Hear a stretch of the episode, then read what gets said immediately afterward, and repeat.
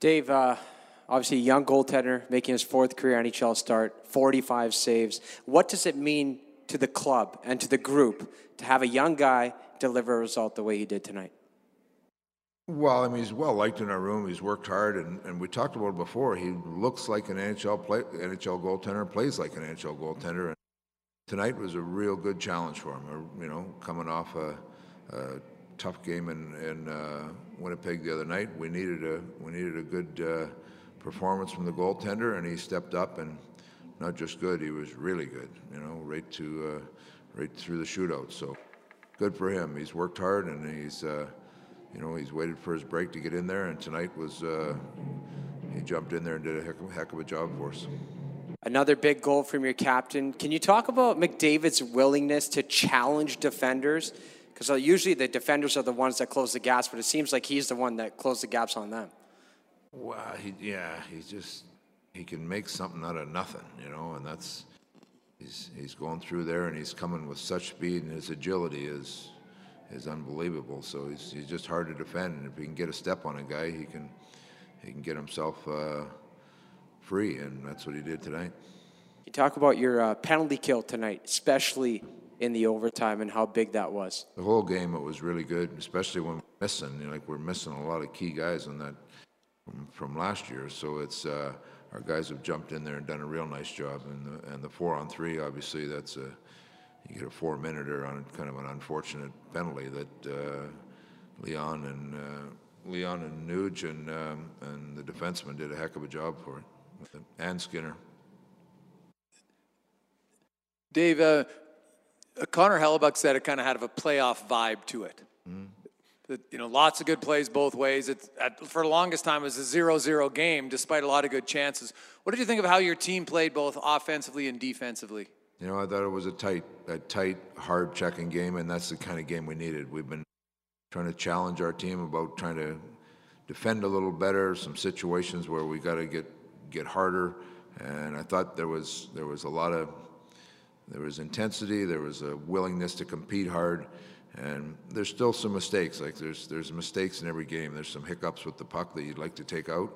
But that being said, we competed hard, and when we uh, when we didn't get uh, when we made a mistake, the goaltender cleaned up the mess for us. So it was uh, it's a good step in the right direction to get our goals against down.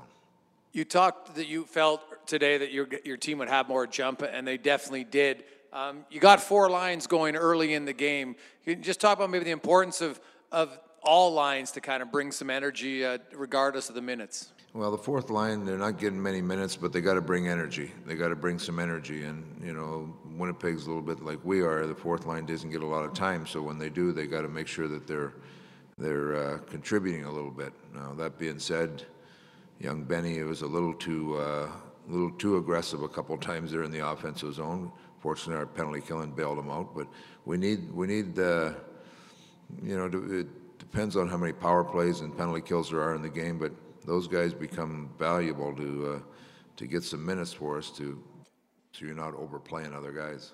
Benson's a player who, you know, growing up was always a skilled guy. He's really tried to bring an energy element to his game. So when you see those, but are you, would you rather have to kind of um, tame a stallion than whip a donkey kind of thing? And so you, you know, you'd rather have him. You don't want those over aggressive penalties, but you'd rather have that than a guy not being engaged. Fine line between being over aggressive or being aggressive and taking poor penalties. And he didn't walk that line very well tonight, but we like his energy. He's willing to compete. He's he's kind of a got an irritating tone to his game, which is good. I like that. But that being said, that that tone can't, especially in a tight 0-0 game. Those are lessons that I guarantee you he'll think a lot about those penalties tonight. Looking at the ceiling. Dave, is Turris your designated shootout guy? Because he only played 550, and yet he scored earlier in the season on a shootout. uh, he knows what he's doing on the shootout. Has for a long time, so he's uh, he's well versed on what he's going to do and what the other goaltender is going to do, and so he's uh, call it bullpen, whatever you want to call it. He he's ready for that that moment in the game. So it doesn't matter how long he's sitting?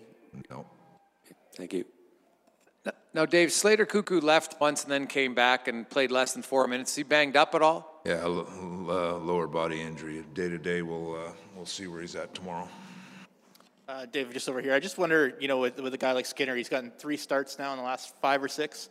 Is this time to give him a little bit more of a rope and see what he can do? Well, yeah, when he plays that well, he's he's earning more starts, and that's what he, you know. He's a young player trying to establish himself in the league. Schmidt's going to be out for a little while. It's a great opportunity for him. And I, and I just wonder, you know, we talked a little bit about, about Connor and, and his ability to kind of rise up at the right time. Have you ever seen somebody kind of do that on a consistent basis like him?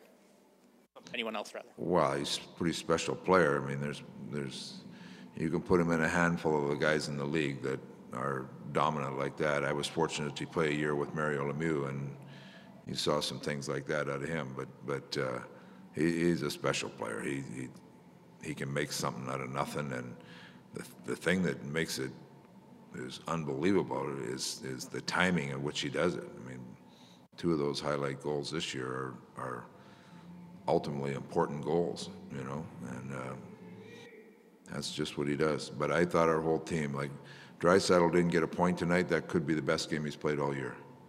Just hard, simple game and, and real competitive. So we uh, we were better in that, and that's what we've been looking for for our team. So hopefully we can back it up with another game like that.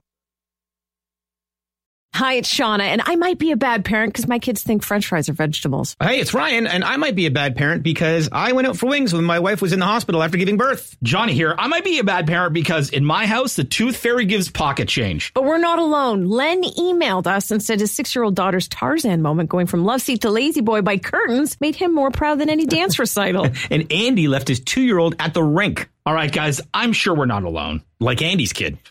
For stories and confessions like this, make sure you check out our podcast. It's called Bad Parents, and it's available wherever you get your podcasts. I left a glove at the rink.